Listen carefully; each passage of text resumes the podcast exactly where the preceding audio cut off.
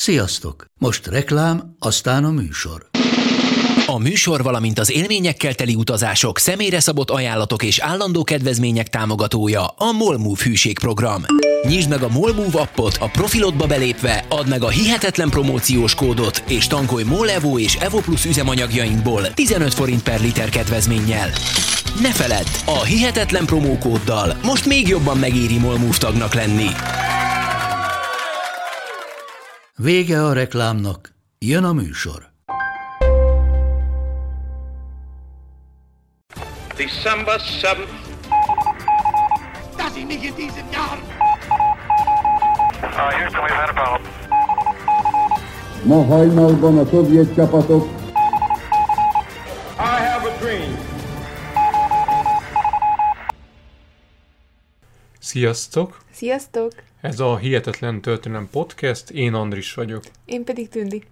A mai adásban pedig Trianonról fogunk beszélni, és a téma nagysága miatt ezt két részletben fogjuk megtenni, mivel szerintünk úgy gondoltuk, hogy senki nem szeretne egy két és fél órás podcastet egyben meghallgatni, úgyhogy inkább ketté fogjuk venni ezt a nagy témát, úgyhogy ne lepődjetek meg, hogyha a podcast végig nem fogunk minden érdekességnek a végére jutni. Igen, ez egy nagyon nehéz téma, nagyon sok anyag van ezzel kapcsolatban, és több száz könyvet írtak már Trianonról, és ezért is nehéz beszélni a témáról, mert eltérő véleményeket olvashatunk, és vannak ellentmondások is. Pont emiatt próbálunk tényszerűen végigmenni az eseményeken, és a legfontosabb részeket kiemeljük, és pár Trianonnal kapcsolatos tévhitről is fogunk majd beszélni, amik ö, a köztudatban vannak.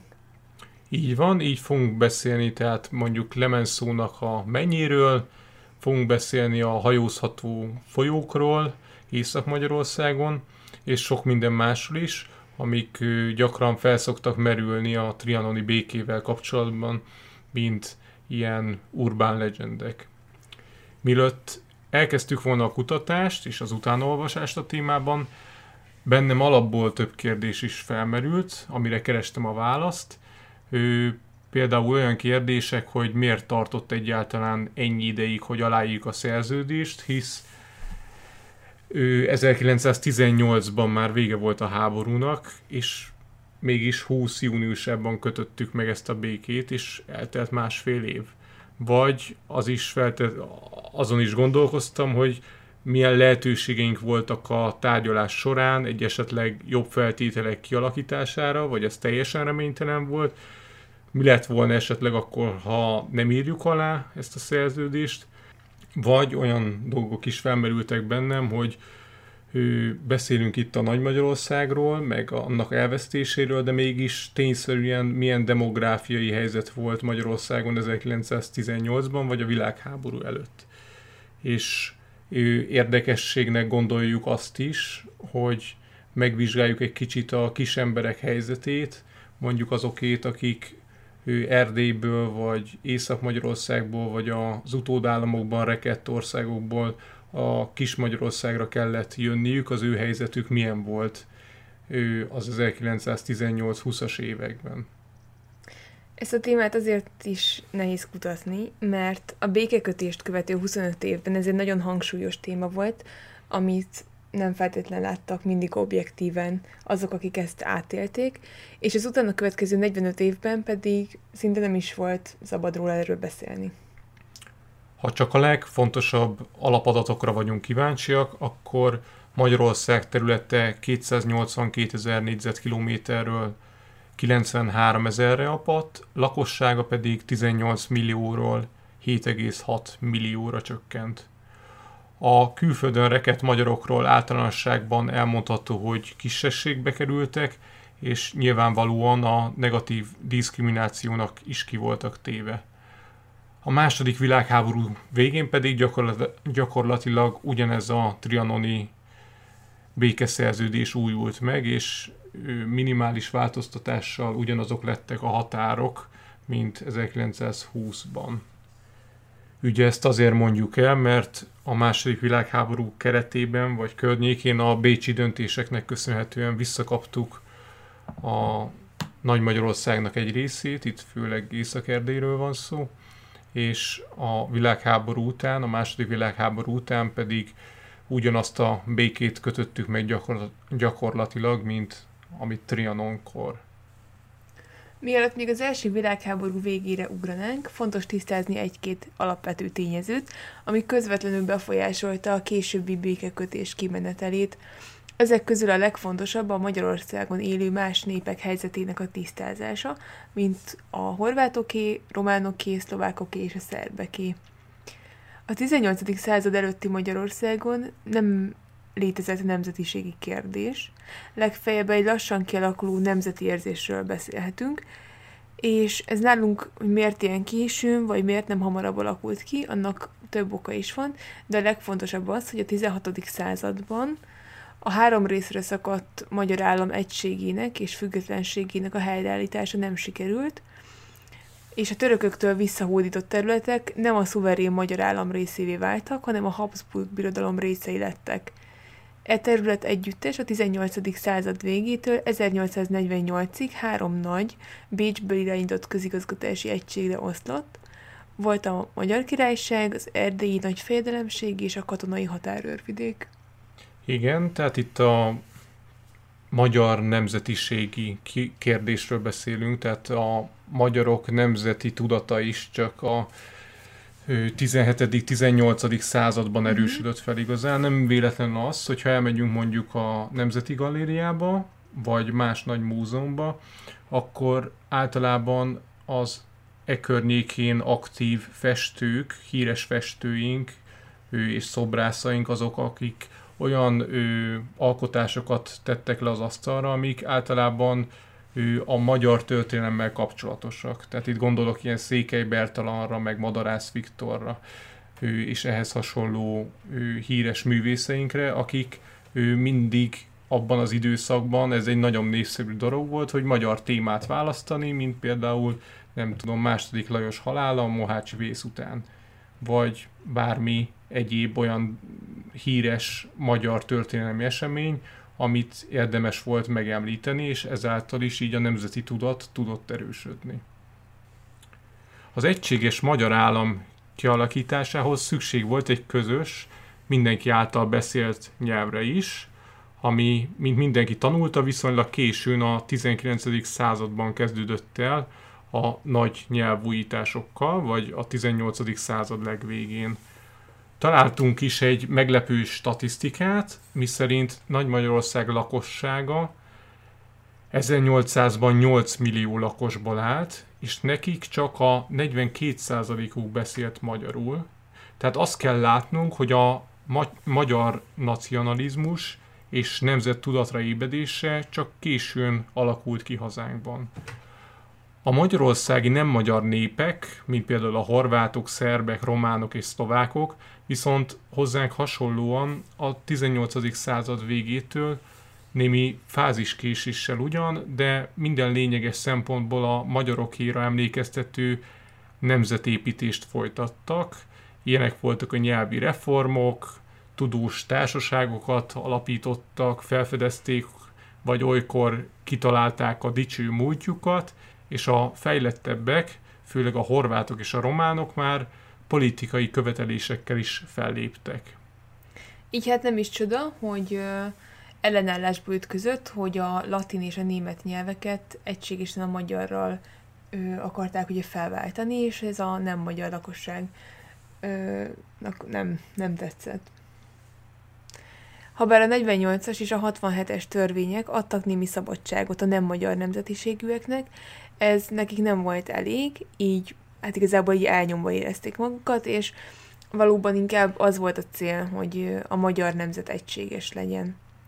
Azután a 19. század végén több olyan törvény is született, ami előírta, hogy a nem magyar nyelvi iskolákban is kötelező tanítani a magyart, mint idegen nyelvet. Tehát ez mai szemmel egyébként egy kicsit erősnek tűnhet, de nyilvánvalóan akkor azon volt az ország, hogy kialakuljon egy nemzeti nyelv. Egyébként mai viszonylatban inkább ezt a, az utódállamok vagy a külföldön reket magyarokkal szemben hallunk ilyen és ehhez ha- hasonló negatív diszkriminációkat, de látnunk kell azt, hogy ez Magyarországon is így történt, és nem véletlen az, hogy az itt élő szlovákok, románok, horvátok azt érezték, hogy ők el vannak nyomva. Egyébként számomra egész elképzelhetetlennek tűnik, hogy mondjuk kirándulunk az országban, és az ország bizonyos részei nem beszélik a nyelvet. Tehát, hogy nekem ez így egész, egész elképzelhetetlen. Hát igen, iszonyatosan színes népessége volt az országnak. A nyelvi nehézségek mellett az sem segítette az itt élő népeket, más népeket, hogy az önkormányzatok jogait szűkítették, és a központi hatalmat erősítették, valamint a választójog szűk korlátok között maradt, és nyílt jellege is összefüggött azzal, hogy a magyar állam központi erősítésére törekedtek. Természetesen a szomszédos országok mind támogatták azt, hogy a Magyarországon élő kisebbségek autonómiát kapjanak. Tehát, ha röviden össze kell foglalni, hogy mi vezetett Trianonhoz, akkor három fő indok van erre. Az ország sok nemzetisége, a környező államok irredenta törekvései, és a győztes nagyhatalmak stratégiai érdekei, amikről esetleg majd később fogunk beszélni. Most nem szeretnénk az egész első világháború történetén végigmenni, hanem csak a végére koncentrálunk. Ugye 1918. októberében összeomlott a Magyar Front és a Hátország, és nem sokkal később, november 3-án aláírtuk a fegyverszünetet, ami a magyar határok változására nem tért ki. Ezért pár nappal később Károlyi Mihály aláírta a belgrádi konvenciót, amely rögzítette a határainkat, és úgymond egy demarkációs vonalat definiált. Mit is jelentett ez? Gyakorlatilag Erdély irányába a kijelölt határ a Marost követte, szinte a forrásától egészen a torkolatáig, valamint északon is megvoltak azok a városok, amikbe ez beletartozott. Ez a terület jóval nagyobb területet foglalt magába, mint a jelenlegi Magyarország. Ez magába foglalta gyakorlatilag egész Nyugat-Erdélyt, szóval jóval előnyösebb volt, mint a későbbi végleges határ. A probléma csak az volt, hogy Romániának volt egy korábbi titkos megegyezése az Antanttal, ami nagyobb területet vont el a magyaroktól, mint a Károlyi által belgrádi konvekcióban, konvencióban megállapított határok. Románia 1914-ben az osztrák-magyar monarchia és a központi hatalmak szövetségese volt, azonban katonailag független maradt egészen 1916-ig, tehát nem lépett be a háborúba, és ekkor átpártolt az Antant oldalára, tehát az eddigi szövetségeseit úgymond ő, elengedte, és 1916-ban megtámadta Magyarországot, ezzel egy új frontot nyitva. Az már egy másik kérdés, hogy a támadás nem volt sikeres, ellentámadásba lendült át, és a központi hatalmak pár hónappal később bevonultak Bukarestbe. Az 1916-os átpártolás keretében az Antantal kötött romániai titkos egyességet, ami biztosította számukra Erdély megszerzését, sőt, egészen a Tisza vonaláig kaptak ígéretet a magyar földek megszerzésére. Ez a vonal azt jelentette volna, hogy Debrecen és Békés Csaba is Romániához lesz csatolva, tehát számukra egyébként a trianoni döntés viszonylag, vagy bizonyos értelemben csalódás is volt, mivel a Károlyi féle demarkációs vonal jóval keletebbre húzták meg, mint amit ők annó a titkos tárgyaláson rögzítettek az Antant hatalmakkal.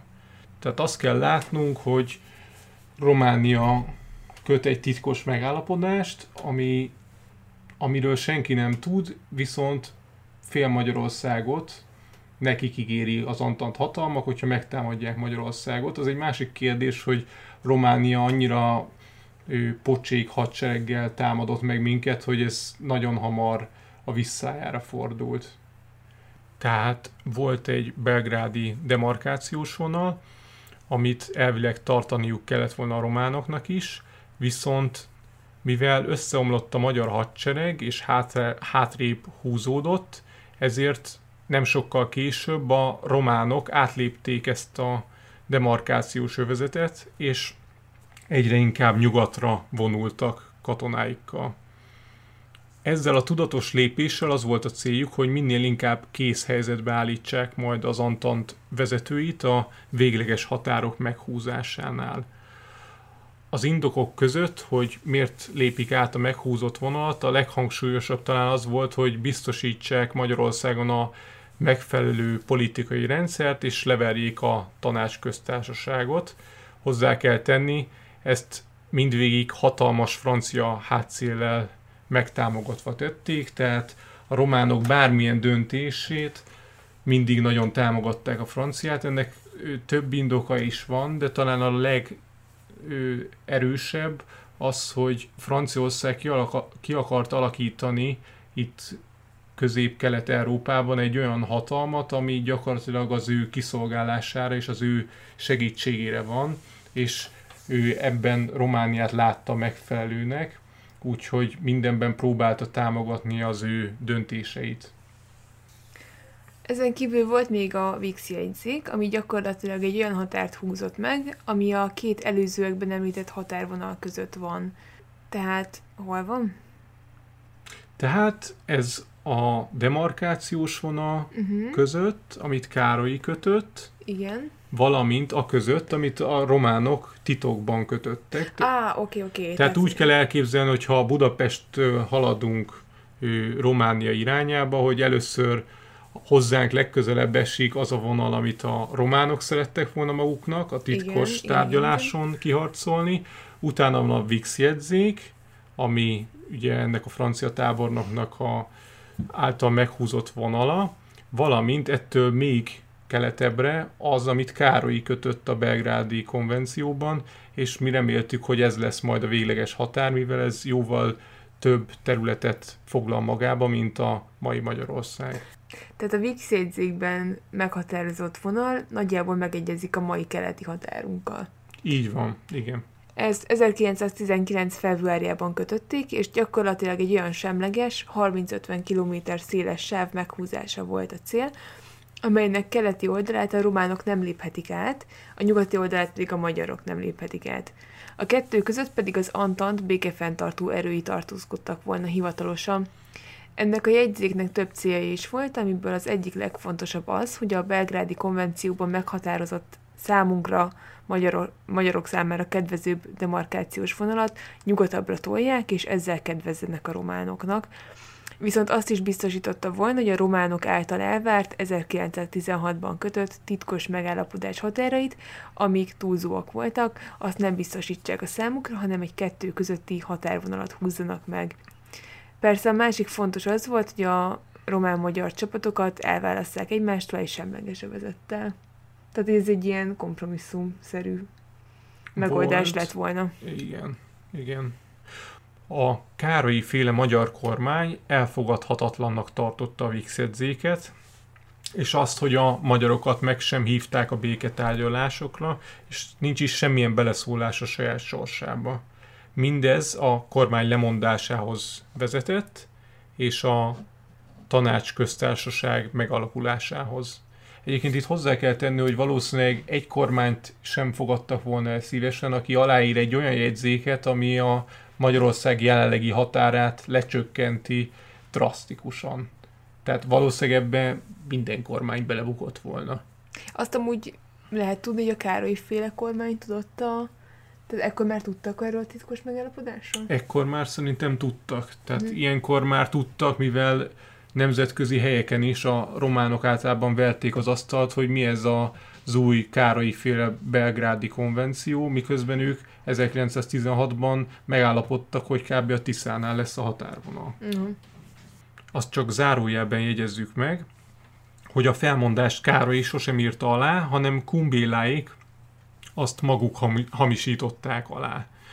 Ezt követően az Antant képviselői veszélybe érezték magukat a magyar fővárosba, és valljuk be a veszélynek valóban ki voltak téve, így pár nappal később a Zantant békefenntartó erőinek jó része, tehát itt tisztekre kell gondolni, elhagyni kényszerülték a magyar, kényszerültek a magyar fővárost. Ezt követően 1919. április 16-án az Antant megindította csapatait Magyarország irányába, köztük a román hadsereggel, akik így már fel voltak hatalmazva arra, hogy átlépjék az eredetileg meghatározott demarkációs vonalat. De hozzájuk hasonlóan a csehek és a szerbek is folyamatosan öm, elfoglaltak területeket az északi és déli országrésze, országrészben. Az Anácsköztársaság katonai ellenállást szervezett, ami eleinte sikeres volt, és északon sikerült is ö, visszahódítani bizonyos területeket.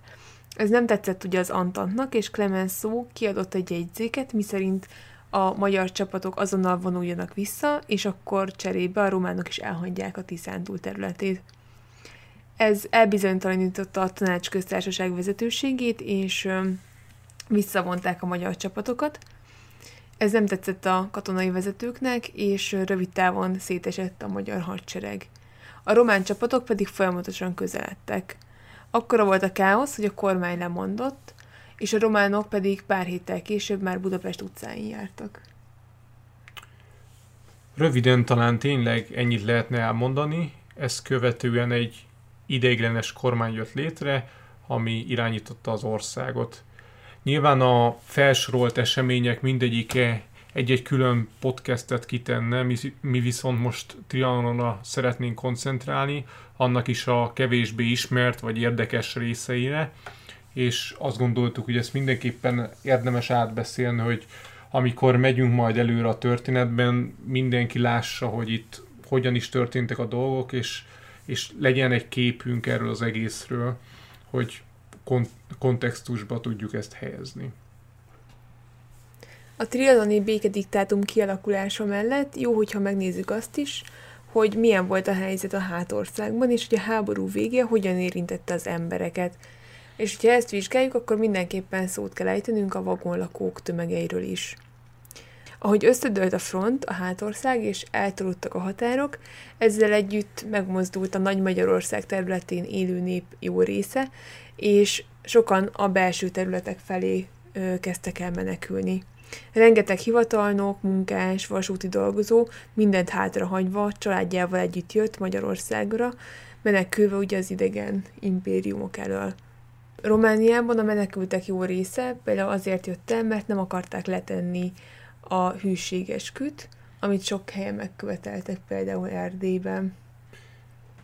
Igen, megkövetelték, hogy a román államra tegyék le a hűségesküt, és ez gyakorlatilag mindenkire igaz volt, aki valamilyen állami Szektorban. szektorban dolgozott, tehát a vonatnál dolgozók, tehát a vasutasok, tanárok, Hivatalnokok. hivatalnokok, tehát nagyon sok embert érintett, és, És aki- ugye ezek az emberek főleg a hivatalokban főleg magyar emberek dolgoztak legtöbbször. És aki nem volt hajlandó ezt a hűséges küt letenni, az elveszítette az állását. Így van, igen. Nekem van egy személyes vonatkozása is a történetnek, hiszen apai dédapám és nagypapám is így járt. Dédapám Szászvárosban volt, a gimnáziumban egy tanár, amikor bejöttek Erdélybe a románok. Elveszítette az állását, és nagy nehezen Nagyváradon a gimnáziumban sikerült állást találnia, viszont ez sem tartott sokáig. Megkövetelték tőle ugyanis, hogy tegye le a hűségesküt, amiről előbb beszéltünk, a román államra, melyet megtagadott, így elveszítette állását, és újságírónak állt. Több lapnál is publikált, sőt kiadott egy könyvet a nagyváradi utcanevekkel kapcsolatban is, ami meglepő, de akkor nagy számban fogyott, hiszen a köztereket mind elkezdték átnevezni, és később a cenzúra sajnos ellehetetlenítette a munkáját, újságírói munkáját, és végül 1931-ben, amikor nagypapám 10 éves volt, akkor együtt jöttek Magyarországra családdal, és eleinte ők is vagon lakók voltak. Bár statisztikák nem állnak rendelkezésre, de a Magyarországra menekültek körülbelül 10%-a élt hosszabb vagy rövidebb ideig vagonokban, helyzetük pedig gyakorlatilag a magyar sors szimbólumává vált. Az emberek nagyobb fele kapott menedéket egyébként baraktelepeken, iskolákban vagy kaszárnyákban. 1920-ban létrejött az Országos Menekültügyi Hivatal, amelynek statisztikái szerint az utódállamokból 1924-ig mintegy 350 ezer ember érkezett Magyarországra. Itt fontos tudnunk azt, hogy mivel 20-ban jött létre ez a hivatal, ezért nincsenek információink arról, ami szintén érdekes lehet, hogy 18-19-ben hány ember jöhetett Magyarországra, de egyébként ő, ezeknek az embereknek egy jó része utólag jelentkezett a hivatalba, mivel előnyökkel járt ez, hogyha a menekült ügyi hivatalban is be vannak jelentve, de azért jól látnunk azt, hogy ez csak 1920-ban jött létre. Tehát, hogy a menekültek száma ennél a 350 ezernél valószínűleg jóval magasabb. Nem jóval, de azt olvastam, hogy ilyen 420-450 ezer ember lehet, aki Magyarországra jött ebben a hat évben. Betlen István későbbi miniszterelnök volt az Országos Menekültügyi Tanács vezetője, és kimondottan menekült ellenes politikát folytatott. Úgy vélte, hogy a magyar emberek átköltözésével az utódállamokban csökkenne a magyarok száma, és ez a revízió szempontjából előnytelen lenne. A másik ok pedig az volt, ami miatt ellenezte a menekültek befogadását, hogy már amúgy is botrányos helyzetben lévő országban társadalmi feszültségeket generált volna ez a helyzet, és ettől tartott.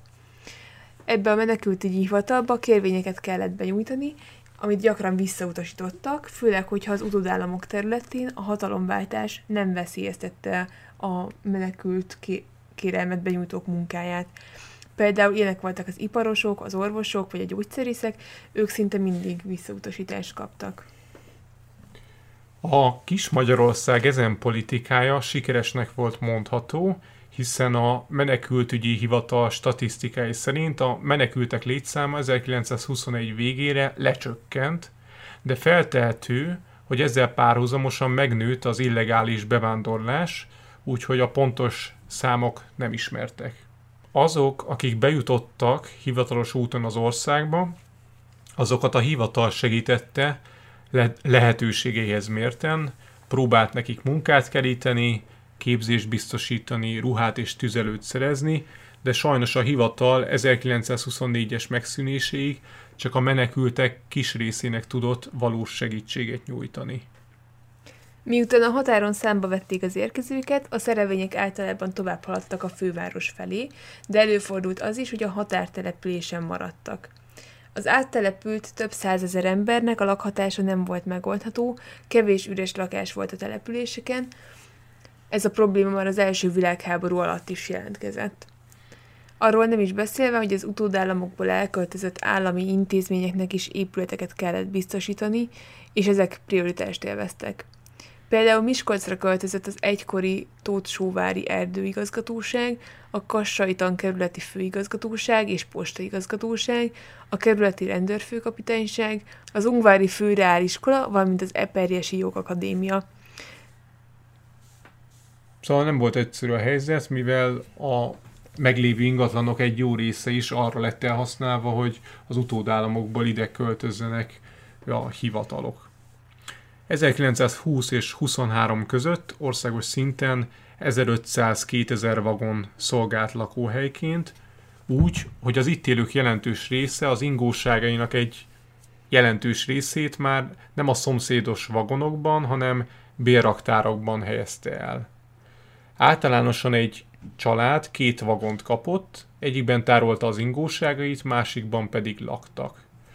A télbeáltával csak romlott a helyzet, hiszen a kiutalt tüzelőanyag is elvett a területekből, tehát még kisebb helyük volt ezekben a vagonokban, azért ő, nem tudom, hogy hány négyzetméter lett egy vagon kocsi, de én nem hinném, hogy 30 négyzetméternél nagyobb, amin a családoddal gyakorlatilag egy térben kell laknod. És itt gondolom nem csak három fős családokról volt szó, hanem sokszor 5-8 fős családokról is. Voltak olyanok, akik úgy próbálták növelni a bevételeiket, hogy albérlőt fogadtak. A vagonokban. A vagonokban, ami elég viccesen hangzik mai szemmel, vagy szomorú, hogy ebből is kellett pénzt szerezniük, mert így tudtak csak valamennyire megélni. A vagonvárosok egy idő után tényleg úgy kezdtek el működni, mint a rendes települések. Volt itt minden, mint máshol, cserekereskedelem, szomszédolás. Egyesek például szárnyasokat tartottak, mások kisboltot nyitottak. A legkritikusabbnak a higiéniai hiányosságok bizonyultak, és több helyen felütötte a fejét a vérhas és a tifusz is. Nem volt ez véletlenül, hiszen egy ilyen környezetben csak nagyon szemetesen tudtak élni az emberek, és így idővel a patkányok is elszaporodtak. Arról nem is beszélve, hogy főleg a kisgyerekek számára ez egy viszonylag veszélyes lakókörnyezet volt, hiszen ugye ezek a vagonok nem akárhol voltak, hát nyilván a pályaudvarok közelében, így ő nem egyszer lett egy-egy ilyen gyerek, egy-egy baleset áldozata, amikor a vagonokat kibetologatták, vagy rendezték a pályaudvart. Hát ez amúgy elég szörnyű. Így van, hát ez nem volt egy áloméletük. Viszont annyira a hétköznapok részévé váltak a vagonlakók, hogy például 15 éves József Attila azt írt a testvérének 1920-ban, hogy a Makúi iskolában a legújabb irodalomházi feladat az, hogy fogalmazást kell írniuk a pályaudvar oldalvágányain élőkről. A vagonlakók száma egyre csökkent, de igazán csak a 30-as évek elején szüntek meg az ilyen jellegű lakások. Akit lehetett, barakokban vagy erre kijelölt lakótelepre költöztettek át, és ezzel lezárult számukra ez a nehézkes korszak. Sokaknak sikerült talpra állniuk, mások pedig teljes egzisztenciájukat elveszítették, és évtizedeken keresztül éltek nyomorban. Csond és a te nagypapádék, vagy dédpapádék szerencsére a, az előző, előző csoporthoz tartoznak, tehát, hogy ők, ők tudtak lakást szerezni, ugye? Így van. Érdekes az, hogy államilag próbáltak nekik lakást biztosítani, pont ezért épült egy ilyen hatalmas barak telep Pestszentlőrincre, ő ugye a 20-as években, ahova az ilyen jellegű embereket próbálták elszállásolni, nyilván olcsóban lehetett ott lakáshoz jutni, és aztán azt olvastam, hogy próbáltam rákeresni, hogy mi lett ezzel a teleppel, vagy ennek mi, mi lett a sorsa, és ezt az 50-es években bontották el, és gyakorlatilag a helyére épült a Havanna lakótelep. Tehát ahol most a Havanna lakótelep van Budapesten, ott volt egy ilyen hatalmas baraktelep, és ott voltak elszállásolva ezek az emberek, vagy egy jó része ezeknek az embereknek, akik ilyen nehéz helyzetbe kerültek. This episode is brought to you by Shopify. Whether you're selling a little or a lot, Shopify helps you do your thing, however you cha-ching. From the launch your online shop stage, all the way to the we just hit a million orders stage. No matter what stage you're in, Shopify's there to help you grow. Sign up for a $1 per month trial period at shopify.com slash special offer, all lowercase. That's shopify.com slash special offer. Trianonhoz kapcsolódó egyik első laikus kérdésem az volt, hogy volt-e esélye bármilyen katonai ellenállásnak, egyáltalán volt-e annyi katonánk, hogy érdemben meg tudjuk védeni az országot. Ennek kapcsán most egy kicsit a székely hadosztályról fogunk beszélgetni. Ugye általánosságban elmondható volt, hogy 1918. novemberében, amikor megkötöttük a fegyverszünetet, pillanatok alatt feloszlottak az amúgy is morálisan megroppant hadosztályok, aki csak tehette mindent ott hagyva próbált visszajutni otthonába, a fegyelem már nem volt a régi, és az őszi rózsás forradalom miatti politikai hangulat is feszült volt. Ebben a válságos helyzetben kezdtek el betörni országunkba a román hadosztályok, kezdve Székelyföld elfoglalásával. Nem csoda tehát, hogy az akaratos székelyföldiek voltak az elsők, akik kitalálták, hogy valami komoly szerveződést kellene létrehozni a betörő románok ellenében.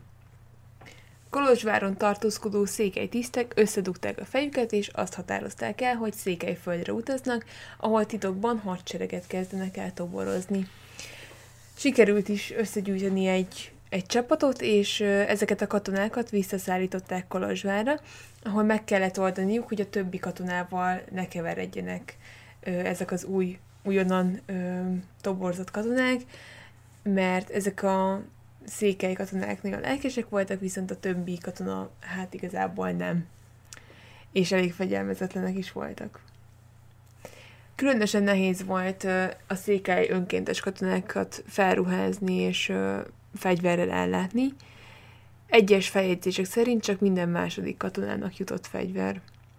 A hadosztály létszáma gyorsan gyarapodott, egy idő után Budapestről is megszervezték a székely katonák Kolozsvárra szállítását. Összesen két-három ezeren gyűltek össze Kolozsváron, amikor a román csapatok megközelítették a várost. Mivel ilyen kicsi létszámmal még nem tudták volna felvenni a harcot a románok ellen, így egyelőre az ország belső felé kellett visszavonulniuk. A románok 1918 karácsonyán elfoglalták Kolozsvárt.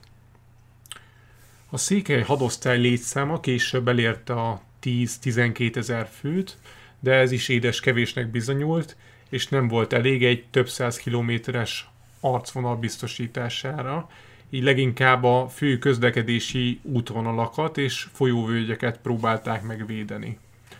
A védekezés kezdetben úgymond sikeresnek volt mondható, hiszen egy nagyobb összecsapást leszámítva Csúcsa környékén a frontvonal több hónapra megszilárdult, és a románok nem terjeszkedtek tovább. A politikai hátország nem segítette a hadosztály felmaradását, tehát Magyarországról nem kaptak ö, igazán támogatást. A muníció és az ellátás akadozott, és ez részben pont ennek a politikai jelenszélnek volt köszönhető. A tanácsköztársaság kikiáltása után sem lett jobb a helyzetük, hiszen a tanácsköztársaság egy külön hadsereget, a vörös hadsereget állította fel, és úgy látták, hogy a meglévő székely hadosztály külön utakon jár, nem forradalmi és nem is legitim, úgyhogy komisszárokat küldtek a székelyek táborába, hogy fellázítsák őket a vezetőik ellen, és bomlasztanak belülről. Viszont az a terv nem nagyon jött be nekik, gyakori volt az is, hogy az endőért szervező komisszárok csak a tisztek segítségével menekülhettek meg a felháborodott legénység markából. Ami elég vicces, mert a komisszárokat ugye azért küldték oda, hogy a legénységet fellázítsák a tisztek ellen, viszont a tisztnek kellett végül megmenteni a komisszárt. A front szempontjából a legkritikusabb helyen csúcsán például a vörös hadsereget rendelték ki, hogy váltsa fel az ottani védelmi erőket. Az új alakulat tagjai meg is érkeztek vasúti kocsikon, és közben a vonatból a vezetékek porcelán szigetelésére lövöldöztek, illetve legelésző állatokat lőttek le. A beérkezés után kirabolták az egyik tiszti étkezdét, és éjjel-nappal robogtották a fegyvereiket, ezzel elhasználva az amúgy is hiányzó muníciójukat. Ezek alapján nem tűnnek annyira összeszedettnek a vörös hadsereg tagjai, de nyilván itt egy alakulatról van szó, arról nincsen információnk, hogy a hadsereg mely részei milyen színvonalat képviseltek, de ebből azért kitűnik az, hogy különböző színvonalon tudtak teljesíteni ezek a katonák, és voltak, akik csak dorbézolni mentek inkább, mint ezzel ellentétben a székely hadosztály pedig próbálta megvédeni, megvédeni Magyarország határait, és komolyan vette a feladatát. Két nappal azután, hogy megérkezett a Vörös Hadsereg alakulata a csúcsára, és a székely hadosztály ottani embereit el is küldték, vagy elküldték őket a hátországba. 1919. április 16-án a románok támadást indítottak az egész fronton. Mondanunk sem kell, hogy a csúcsai vörös hadsereg alakulata ellenállás nélkül rögtön megfutamodott, ezzel pedig egy olyan gócpontot feszítettünk el, ami ketté vágta volna a magyar hadsereget, és ezt nem lehetett kockáztatni, így hátrébb kellett vonulnunk, valamint ugye ez a csúcsai csomópont, ez annyira fontos volt, hogy ezt elfoglalva gyakorlatilag a románok szabadutat kaptak egészen Nagyváradig. Ahogy előbb említettem, nem volt más lehetősége a magyar hadseregnek, főleg mivel túlerőről beszélünk, ezért hátra kellett vonulniuk, vissza kellett vonulniuk. A székely hadosztály vezetője, Kratokville elkeseredett lépésre szánta el magát, megpróbálta felvenni a budapesti francia Antant vezetőkkel a kapcsolatot, és kérni őket arra, hogy parancsal állítsák meg a román offenzívát, amíg a székely csapatok, vagy a székely hadosztály megdöntik kumbéláikat, kumbéláik hatalmát, és ezzel együtt a tanács köztársaságot is. Az elgondolás jó is lehetett volna, de már későn jött, vagy lehet, hogy a franciák annyira nem is akarták volna ezt elfogadni, ezt nem tudhatjuk. A válasz nemleges volt, és Kratochville az Antant válaszát már csak később kapta meg egy brassói fogolytáborban, és ez a válasz is nemleges volt. Máttiszalka mellett csaptak össze a főerők, ahol az erőfölényel nem tudtak megbirkózni a székely csapatok. A szétvert csapatoknak két lehetősége volt, vagy csatlakoznak a tanácsköztársaság vörös hadseregéhez, akikkel már ö, ugye a korábbi konfliktusok miatt ö, ellenséges viszonyban voltak, vagy pedig leteszik a fegyvert a románoknak, és végül emellett döntöttek.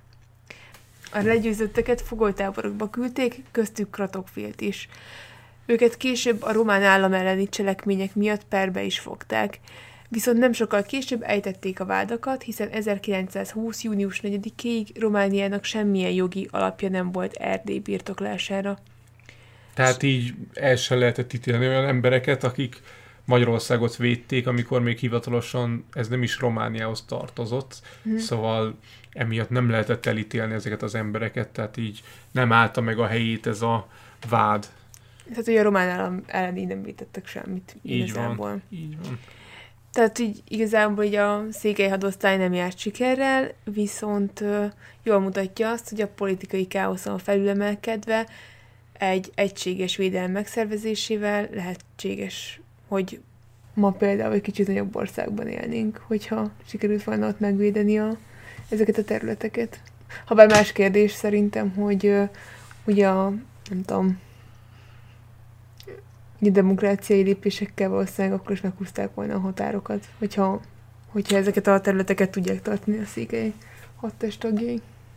Igen, én az elolvasott források alapján azt gondolom, hogy valószínűleg nyilván egy Trianonban amúgy is hoztak volna egy, egy döntést ettől függetlenül, de az biztos, hogy jobb tárgyalási pozícióban lettünk volna akkor, hogyha a béketárgyalások alatt nincsen a fél, nem tudom, szomszédos országok fél hadserege Magyarországon, vagy elfoglalva Erdélyt, felvidéket, bánságot és a vajdaságot.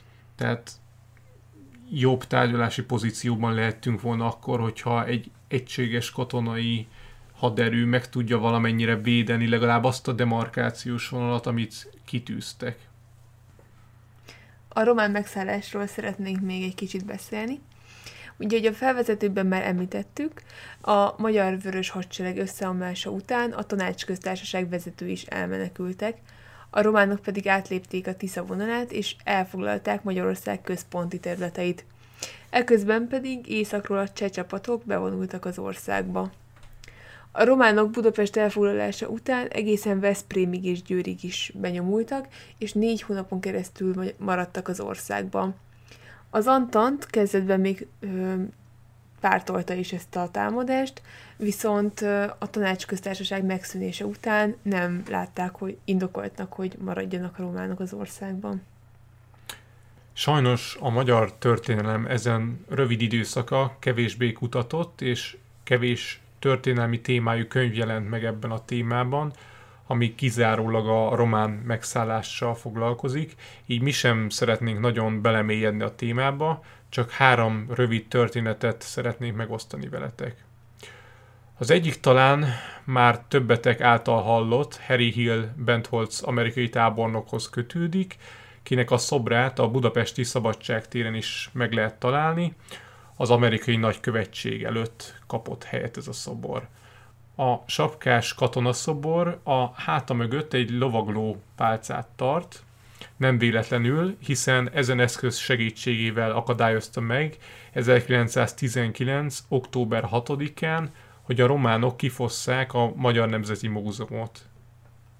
Saját naplójában így ír erről az esetről. Tegnap este alig, hogy felálltunk azon kitűnő lakomák egyik után, amelyekkel Gor százados táplál bennünket, bejelentkezett Horovic ezredes, és elmondta, hogy a románok egy egész konvojnyi terautóval a Nemzeti Múzeumnál vannak, és készülnek elvinni számos művészeti alkotást. A katonai misszió október 1 találkozóján döntés született arról, hogy bár a románok azt állítják, számos a Nemzeti Múzeumban található tárgy őket illeti meg, mivel hogy jelenleg ők Erdély urai, ne kapjanak egyet sem közülük, mielőtt azt jóvá nem hagyja bizottságunk, amelynek elnöke Safrot amerikai százados. Még aznap tájékoztattuk döntésünkről a román főparancsnokságot. Lóra ezredes és egy amerikai katona társaságában visszakísértem Horovic ezredest a múzeumhoz, amelyet szoros román őrség vett körül. Az egyik férfi megpróbált megállítani bennünket, de nem szereztünk neki nagy örömöt, mi pedig bementünk az épületbe, és végül előkerítettük az igazgatót. Úgy körülbelül délután hatkor Serbeszkó tábornok, tisztek és civilek egy csoportja kíséretében megjelent a múzeum előtt, egy 14 kamionnyi konvojjal és egy különítmény katonával. Kijelentette, hogy Mardarescu tábornoktól és Diamandi főbiztostól felhatalmazást kapott arra, hogy átvegye az Erdélyből származó tárgyakat, és követelte a kulcsokat. Az igazgató tájékoztatta őt arról, hogy a Szövetséges Katonai Bizottság vette át a múzeum felügyeletét, és hogy nem adja ki a kulcsokat. Szerbeszku tábornok ezt követően elmondta neki, hogy reggel visszajönnek, és amennyiben a kulcsokat nem kerítik elő, erőszakkal viszik el a műtárgyakat. Mindezért elkértem az igazgatótól a raktár kulcsát, és egy darab papírt hagytam ott a következő szöveggel. Annak, akit megillet. Mivel a Szövetséges Katonai Bizottság felelős a Budapesti Magyar Nemzeti Múzeumban található valamennyi tárgyért, a kulcsot a soros elnök Bentholz tábornok, az amerikai képviselő vette magához. Mindezt aláírásom követte. Ezt követően Lori ezredessel lepecsételtettem valamennyi ajtót, amelyekre a következőket írattam ki. Ezt az ajtót a Szövetséges Katonai Bizottság parancsára pecsételték le, Bent Holz soros elnök. Idézet vége. Habár a naplójában nem esik szó lovaglópálcáról, mégis a köznyelvben így maradt meg a történet, és valószínűleg ezért is ábrázolják úgy a szobrot, hogy a háta mögött egy lovaglópálcát fog a kezében. Egyébként érdemes elolvasni a memoáriát, hiszen tökéletesen kitűnik belőle, hogy milyen ellenszenvet keltett benne a román megszállók viselkedése, annak ellenére, hogy ők szövetségesei voltak Bentholz tábornoknak, és Antant barátok voltak ők is. A következő történet valószínűleg sokaknak mosolyt fog csalni az arcára. Kialakult utólag egy olyan legenda, miszerint a megszálló román tisztek rendszeresen rúzsozták magukat, vagy szemhéjfestéket használtak. Márai Sándor nagynénye, Raboszki Júlia így írt erről emlékirataiban. A város megtelt a román hadsereg befűzött, kifestett, illatszerrel belocsolt, hegykén sétáló tisztecskéivel. Elcsodálkozva néztem őket. Mi lett a világháború alatt a román katonákból? Fiatalasszony koromban, mikor len éltem Bukarestben, másoknak ösmörtem őket. Hát, hogyha esetleg valakit ez nem győzött meg, hogy valóban sminkelték magukat a román katonák, akkor érdemes megnézni magának Badholc tábornoknak az erről írt visszaemlékezését. Éppen most érkezett egy olyan parancs a román főhadiszállásról, amely megtiltja a román tiszteknek a rúzs és szájfesték további használatát. Szegénykéket ez biztos súlyos csapásként éri. Idézet vége. Tehát ezen források alapján valóban feltételezhető, hogy tényleg sminkelték magukat a román tisztek. Ezt megerősíti a História című román történelmi ismeretterjesztő lap is, ami arról ír, hogy az első világháború előtt a katonaságban be kellett tiltani a sminkelést, bizonyos rang alatt, mert túlságosan el volt terjedve. Az a katonák mentségére szólhat, hogy akkoriban ez egy gyakori módszer volt a háborús sérülések eltüntetésére, hegek elrejtésére, és más országokban is előfordult, hogy valaki ezzel élt. Minden esetre ez igencsak érdekes, hogy katona emberek sminkelték magukat, hogy ez egy ilyen elterjedt dolog volt, és, és ez valószínűleg, nem tudom, hogy a magyar emberek körében így ők is biztos meglepődtek, hogy kisminkelt férfiak jönnek katona egyenruhában. Sőt, valahogy ugye azt lehetett olvasni, hogy ez kimondottan megalázó volt, hogy azt érezzük, hogy itt próbáljuk megtartani az országunkat valahogy, és a mi földünkre olyan emberek lépnek, akik gyakorlatilag úgy foglalják el az országunkat, olyan katonák, akik ki vannak sminkelve. Tehát ugye itt megint csak az van, hogy ez száz évvel ezelőtt történt, tehát most már, most már nem mondhatunk semmit a sminkelt férfiakra, és igazából ma már szerintem elfogadottabb is, hogyha egy férfi sminkel, de száz évvel korábban ez kevésbé volt megszokott. És a harmadik történet a román megszállással kapcsolatban, azt ismét a családomból hozom. Nagymamám nem régen mesélt, hogy bizony náluk is megfordultak a románok 1919-ben, akkor ő még nem élt, de dédnagymamám már igen. És a Budapestre érkező román katonákat gyakran magánlakásokban szállásolták el, így lehetséges az, hogy dédnagymamámékhoz is került egy román közkatona, aki a konyhában kapott szállást. Nem volt túl bizalmas a háziakkal szemben, így bezárkózott a szobájába. Sajnos a száz év alatt elfelejtődött már, hogy milyen célból főzés miatt vagy mert fázott, minden esetre bekapcsolta a gázrezsót, viszont annak működését nem ismerte, valószínűleg oda-haza Romániában még nem találkozott ilyennel, így amikor el akarta oltani a lobogó lángot, nemes egyszerűséggel csak elfújta azt. Ám a rezsó nem így működött, azt el kellett zárni, ha azt akartuk, hogy ne folyjon tovább a gáz, ő ezt nem tudta, és mint aki jól végezte dolgát, leheveredett, és egy idő után el is aludt. Valószínűleg örök álomba szenderült volna, ha ez nem tűnik fel az otthoniaknak, akik a teraszra nyíló ablakon keresztül észlelték a problémát. Mivel az ajtó be volt zárva, a fickó pedig szólogatásra sem ébredt fel, így nem volt mit tenni, az ablakon keresztül kellett bejutni a konyhába, hogy felébresszék a közkatonát. Azonban a terasz felé egy rács volt az ablakon, így egy rongyot kellett rákötni, és egy bot segítségével elhajlítani a rácsot, pont mint ahogy a western filmekben szokták.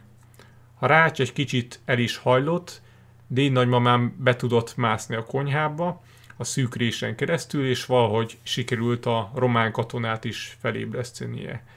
Így úszta meg a katona a megszállást, a rács pedig a mai napig el van görbülve nagymamám konyhájának az ablakán.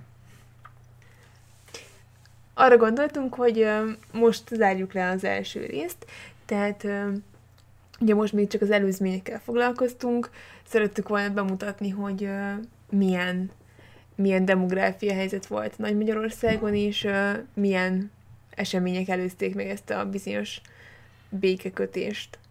Igen, nem kell aggódni, a következő adásban majd beszélünk a magyar békedelegációról is, Aponyiról is, és reméljük azt már sikerül egy adásba belepréselnünk, és nem kell még azt is két részre bontanunk.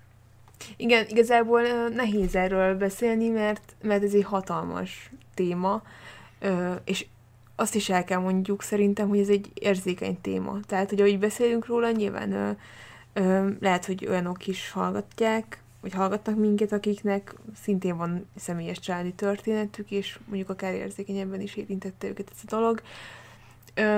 ugyanakkor szerintem szerintem most már azért eltelt száz év, és, és fontos, hogy uh, tudjunk erről objektíven beszélni. Ez egy tökéletes zárszó. Köszönöm, Tündi. Szívesen. Találkozunk legközelebb. Sziasztok! Sziasztok!